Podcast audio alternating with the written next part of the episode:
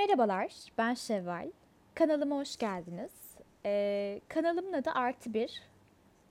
Neden Artı Bir? Çünkü her yayında bir bilgiyle kendimize artı bir puan eklemek istiyoruz ve kanalımızın da amacı bu. Bu kanalda gerçekten sadece kendi deneyimlerimden bahsetmeyeceğim. Diğer yayınlarımda farklı konuklarım olacak. Gerçekten fikirlerine güvendiğim, önem verdiğim e, ve benim de hakim olmadığım konuları bilen konuklarım olacak. Laf çok fazla uzatmak istemiyorum. En artı bir puan diyebileceğim şey benim bir kişiye e, çok net bir şekilde yeni bir dil öğrenmek. Yeni bir dil öğrenmek kişinin ufkunu geliştiriyor. E, Gerçekten bakış açısını değiştiriyor.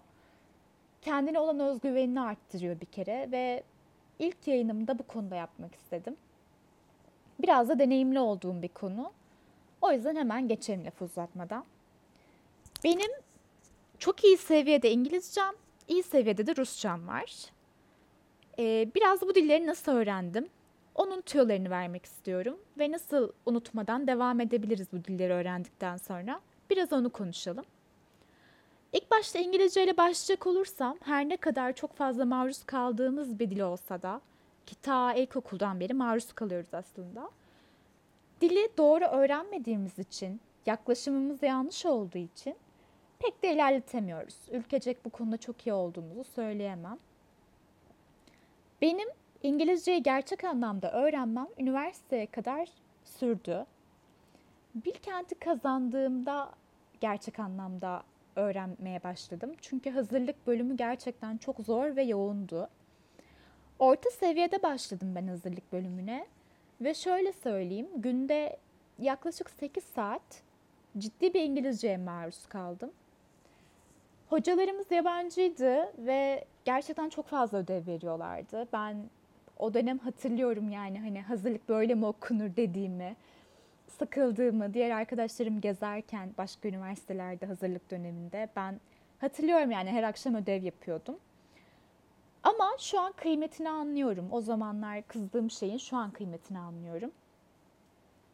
Şöyle aslında dört tane adımdan bahsedeceğim kısaca.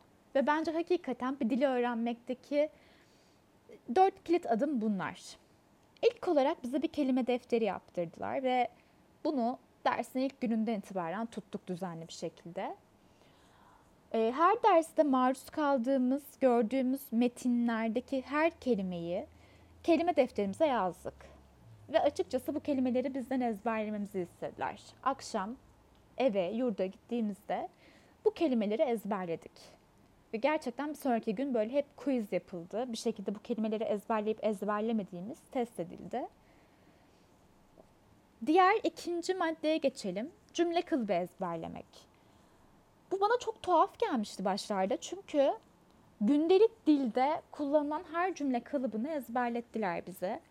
Yani işte atıyorum markete gittiniz şu cümle kalıbı kullanılır. Restorana gittiniz bu cümle kalıbı kullanılır. Ya da bir şey yazıyorsunuz yani bir essay yazıyorsunuz şu cümle kalıbı kullanılır. Ve her cümle kalıbını çok güzel ezberledik biz. Öyle ki bir yerden sonra şunu fark ettim. Dizi izlemeye vesaire başladığımda. Hakikaten gündelik dilde zaten e, o dili ana dil olarak kullanan kişilerin kullandığı cümle kalıpları belli. Yani nasıl Türkçe'de biz her cümle kalıbımız aşağı yukarı belliyse bir yere gittiğimizde kullandığımız, hakikaten onların da belli. Ve o cümle kalıplarını ezberlemek işinizi inanılmaz kolaylaştırıp hızlandırıyor. Üçüncü maddeye geçeceğim. Ee, sıradan bir konuşmayı ezberlemek. Örnek veriyorum diyaloglar oluyordu kitaplarda. Ee, ve o diyalogları ezberlememizi istiyorlardı. Bana inanılmaz saçma geliyordu. Zaman kaybı geliyordu. Ama sonradan hakikaten şey fark ettim. Diğer o cümle kalıbı ezberleme gibi bu da böyle e, kendinize özgüveninizi arttıran bir şey oluyor. Yani bu sefer diyalog kurarken çok zorlanmıyorsunuz. Çünkü aşağı yukarı yani karşınızdakine ne cevap vereceğiniz beyninizde şekillenmiş oluyor. Yani çok ilginç bir yöntem bence ama hakikaten işe yarıyor. Dördüncü kısımda tabii ki gramer. Ee, bir dilin gramerini bilmek şart. Öncelikli değil, dördüncü adımda söyledim gördüğünüz gibi. Ama hakikaten o çatıları, zamanları onları da çok güzel öğrenmek lazım ki dili konuşurken daha rahat olun. Kesinlikle ve kesinlikle Türkçe düşünüp çevirmek doğru bir yöntem değil. Yani dediğim gibi burada cümle kalıbı ezberlemenin, konuşma ezberlemenin de en büyük olayı zaten Türkçe düşünmeyi engellemek. Size o kalıpları ezberlettiklerinde e, Türkçe düşünüp çevirmekten vazgeçiyorsunuz. Diğer dile geçecek olursam, Rusça'ya geçecek olursam, yine ön bir bilgim vardı ama Bilkent'te ders alarak Rusçamı da geliştirmeye başladım. O dönem İngilizce ile kıyaslayacak olursam sadece şunda zorlandım. Ee, Rusça'ya maruz kalmak çok çok daha zor. Yani İngilizce bir sürü kelimelere maruz kalıyoruz sosyal medyada işte ne bileyim. Ee, en ufak bir yerde İngilizce kelimeye maruz kalabilirken Rusça'da tabii ki öyle değil.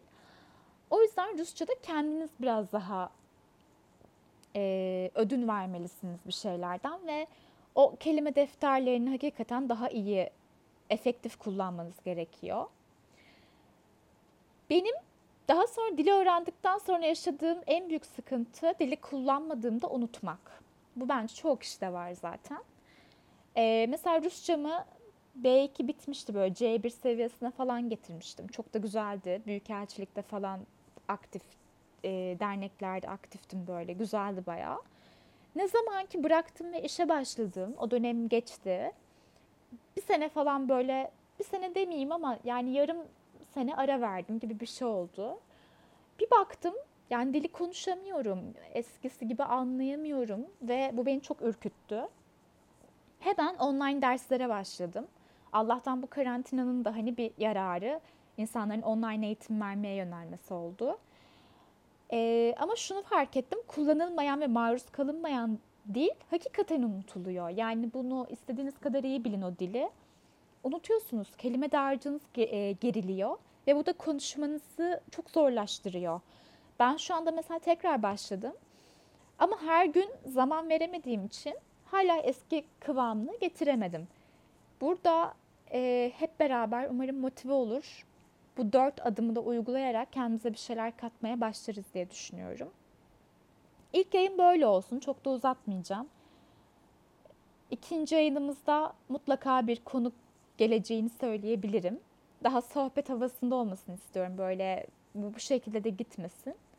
Umarım beğenmişsinizdir ve umarım siz de yeni bir dil öğrenmek için motive olur, başlarsınız. Hakikaten e, çok büyük bir, bir şey, çok büyük bir kıymet. Teşekkür ederim dinlediğiniz için. Kendinize iyi bakın.